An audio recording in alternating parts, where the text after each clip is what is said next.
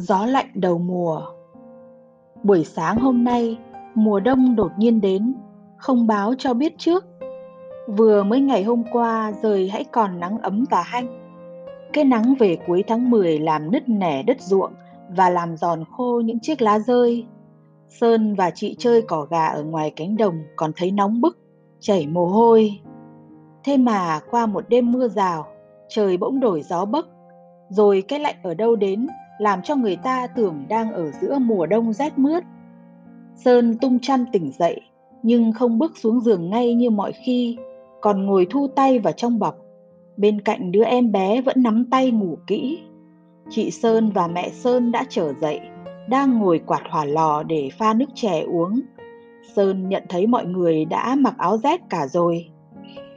Nhìn ra ngoài sân, Sơn thấy đất khô trắng, luôn luôn cơn gió vi vu làm bốc lên những màn bụi nhỏ, thổi lăn những cái lá khô lạo xạo. Trời không u ám, toàn một màu trắng đục. Những cây lan trong chậu, lá rung động và hình như sắt lại vì rét. Sơn cũng thấy lạnh, vội vơ lấy cái chăn trùm lên đầu rồi cất tiếng gọi chị. Mẹ Sơn nghe thấy, đặt chén nước chè xuống, bảo chị Lan. Con vào buồng lấy thúng áo ra mẹ mặc cho em đi rồi quay lại bảo Sơn, con sang đây mà ngồi cho ấm, bước khéo để cho em bé ngủ. Sơn kéo chăn lên đắp cho em, rồi co do đứng dậy sang phản bên này, ngồi xếp bằng bên khay nước. Mẹ Sơn rót cho một chén. Sơn cầm lấy chén chè nóng ấp vào mặt, vào má cho ấm, rồi để mắt vào miệng chén cho hơi bốc lên. Bà Sơn vẫn thường bảo làm thế chóng tỉnh mắt Người vú già sù sụ cái áo bông cánh rách, rách siêu nước từ dưới nhà lên, vừa suýt xoa vừa nói. Rét quá, múc nước cóng cả tay. Vú giơ tay hơ trên hỏa lò. Mẹ Sơn hỏi, năm nay rét sớm hơn mọi năm vú nhỉ? Người vú già ra vẻ nhớ lại, đáp. Cũng chả bằng cái năm mợ đi cân gạo bên sông, gớm mới rét làm sao Sáng tôi dậy bà sai đi chợ, cứ run lên cầm cập. Sơn cũng nhớ cái rét năm ấy rõ rệt lắm, như mới đây thôi. Buổi sớm hôm ấy, mẹ Sơn cũng ngồi uống nước chè như sáng hôm nay và cũng lấy áo rét ra mặc. Chị Lan từ trong buồng đi ra, khệ nệ ôm cái thúng quần áo đặt lên đầu phản. Mẹ Sơn lật cái vỉ buồm lục đống quần áo rét Sơn nhận ra cũng những cái áo Sơn đã mặc năm ngoái, năm kia. Một cái áo vệ sinh màu nâu sẫm với một cái áo dạ khâu chỉ đỏ. Sơn cầm dơ những cái áo lên, thấy mắt lạnh cả tay. Từ bộ quần áo thoảng ra hơi mốc của vải gấp lâu trong hòm, làm Sơn lại nhớ lại những buổi đầu mùa rét từ bao giờ, lâu lắm, ngày Sơn còn nhỏ. Mẹ Sơn dơ lên một cái áo bông cánh đã cũ nhưng còn lành lặn nói, Đây là áo của cô Duyên đây. Duyên là đứa em gái bé của Sơn, Chết từ năm lên 4 tuổi. Mẹ Sơn nhắc đến làm Sơn nhớ em, Cảm động và thương em quá. Phú già là người đã nuôi Duyên từ lúc mới đẻ, Với lấy cái áo lật đi lật lại ngắm nghía, Tay mân mê các đường chỉ. Giá bây giờ em nó có còn cũng chả mặc được. Mẹ Sơn yên lặng không nói gì, nhưng đến lúc vời Sơn lại gần để mặc áo, Sơn thấy mẹ hơi rơm rớm nước mắt. Sơn đã mặc xong áo ấm áp, cả cái áo dạ chỉ đỏ lẫn áo vệ sinh, ngoài lại mặc phủ cái áo vải thâm dài. Sơn đứng trên giường trước mặt mẹ, đã quay đi quay lại ba bốn lần để mẹ Sơn ngắm áo. Sau cùng mẹ Sơn vuốt tà áo cho phẳng phiu, rồi đẩy Sơn ra bảo, Thôi, con đi chơi Sơn súng xính rủ chị ra chợ chơi Nhà Sơn ở quay lưng vào chợ, cạnh một dãy hàng lá của những người nghèo khổ mà Sơn quen biết cả, vì họ vẫn hay vào vay mượn ở nhà Sơn. Sơn biết lũ trẻ con các gia đình ấy chắc bây giờ đương đợi mình ở cuối chợ để đánh khăng, đánh đáo. Không phải ngày phiên, nên chợ vắng không mấy cái quán trơ vơ lộng gió rác bẩn giải rác lẫn với lá rụng của cây đề gió thổi mạnh làm sơn thấy lạnh và cay mắt nhưng chân trời trong hơn mọi hôm. Những làng ở xa, Sơn thấy rõ như gần. Mặt đất rắn lại và nứt nẻ những đường nho nhỏ, kêu vang lên tanh tách dưới nhịp guốc của hai chị em. Đến cuối chợ đã thấy lũ trẻ đang quây quần nô nghịch.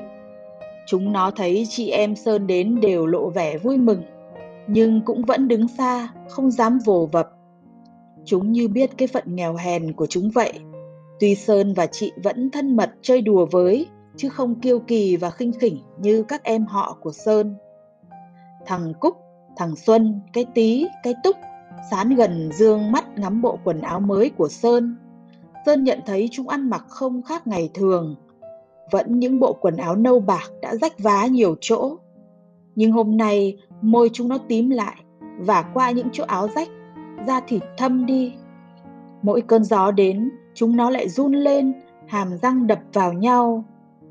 Thằng Xuân đến mó vào chiếc áo của Sơn. Nó chưa thấy cái áo như thế bao giờ. Sơn lật vặt áo thâm, chìa áo vệ sinh và áo dạ cho cả bọn xem. Một đứa tóc lưỡi nói, cái áo này mặc thì nóng lắm, chắc mua phải đến một đồng bạc chứ không ít chúng mày nhỉ. Đứa khác nói, ngày trước thầy tao cũng có một cái áo như thế, về sau bán cho ông Lý mất. Cái túc ngây ngô dương mắt lên hỏi Sơn, cái này cậu mua tận Hà Nội phải không? Sơn ưỡn ngực đáp, ở Hà Nội, chứ ở đây làm gì có. Mẹ tôi còn hẹn mua cho tôi một cái áo len nhiều tiền hơn nữa kia. Chị Lan bỗng giơ tay vẫy một con bé, từ nãy vẫn đứng dựa vào cột quán gọi. Sao không lại đây Hiên? Lại đây chơi với tôi. Hiên là đứa con gái bên hàng xóm, bạn chơi với Lan và Duyên. Sơn thấy chị nó gọi không lại, bước đến gần, trông thấy con bé co do đứng bên cột quán, chỉ mặc có manh áo rách tả tơi, hở cả lưng và tay. Chị Lan cũng đến hỏi, sao áo mày rách thế Hiên? Áo lành đâu không mặc? Con bé bịu xịu môi, hết áo rồi, chỉ còn cái này. Sao không bảo U mày may cho? Sơn bấy giờ mới chợt nhớ ra là mẹ cái Hiên rất nghèo, chỉ có nghề đi mò cua bắt ốc thì còn lấy đâu ra tiền mà sắm áo cho con nữa.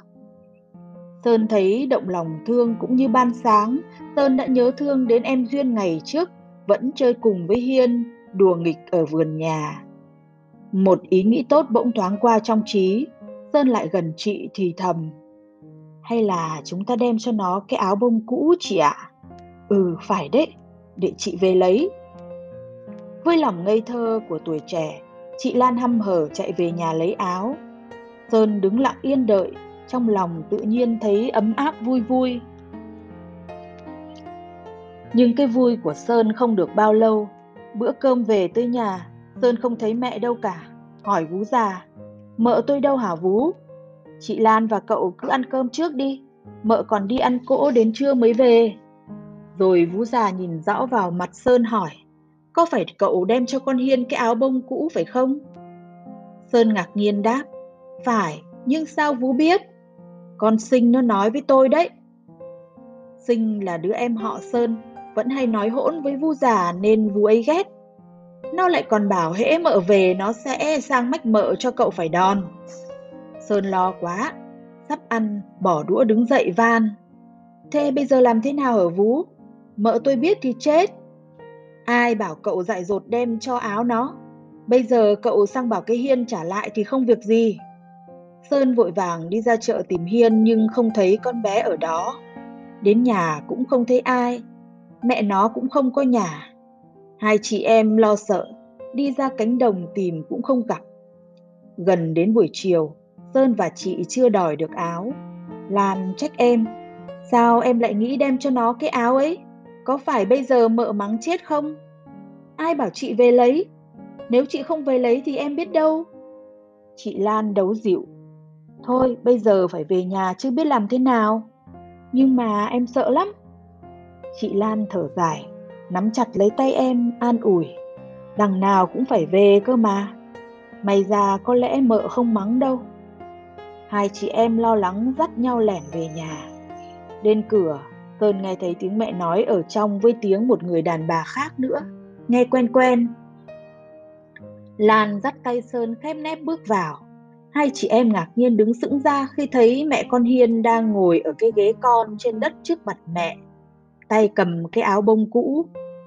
Thấy hai con về, mẹ Sơn ngừng lên nhìn rồi nghiêm nghị bảo, Kìa, hai cô cậu đã về kia, thế áo bông của tôi đâu mà tự tiện đem cho đấy. Sơn sợ hãi, cúi đầu lặng im, nép vào sau lưng chị. Bác Hiên vừa cười vừa nói, tôi về thấy cho nó mặc cái áo bông tôi hỏi ngay, nó bảo của cậu Sơn cho nó. Tôi biết cậu ở đây đùa, nên tôi phải vội vàng đem đây lại đây trả mợ. Thôi, bây giờ xin phép mợ tôi về. Mẹ Sơn hỏi, con Hiên nó không có áo à? Bẩm nhà cháu độ này khổ lắm, chẳng để dành ra được đồng nào may áo cho con cả. Thành thử vẫn cái áo từ năm ngoái nó mặc mãi. Mẹ Sơn với cái âu đồng lấy tiền đưa cho bác Hiên. Đây, tôi cho mượn năm hào cầm về mà may áo cho con.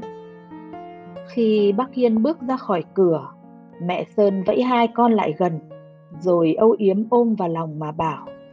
Hai con tôi quý quá, dám tự do lấy áo đem cho người ta không sợ mẹ mắng ư. Rút từ tập Gió đầu mùa, đời nay Hà Nội 1937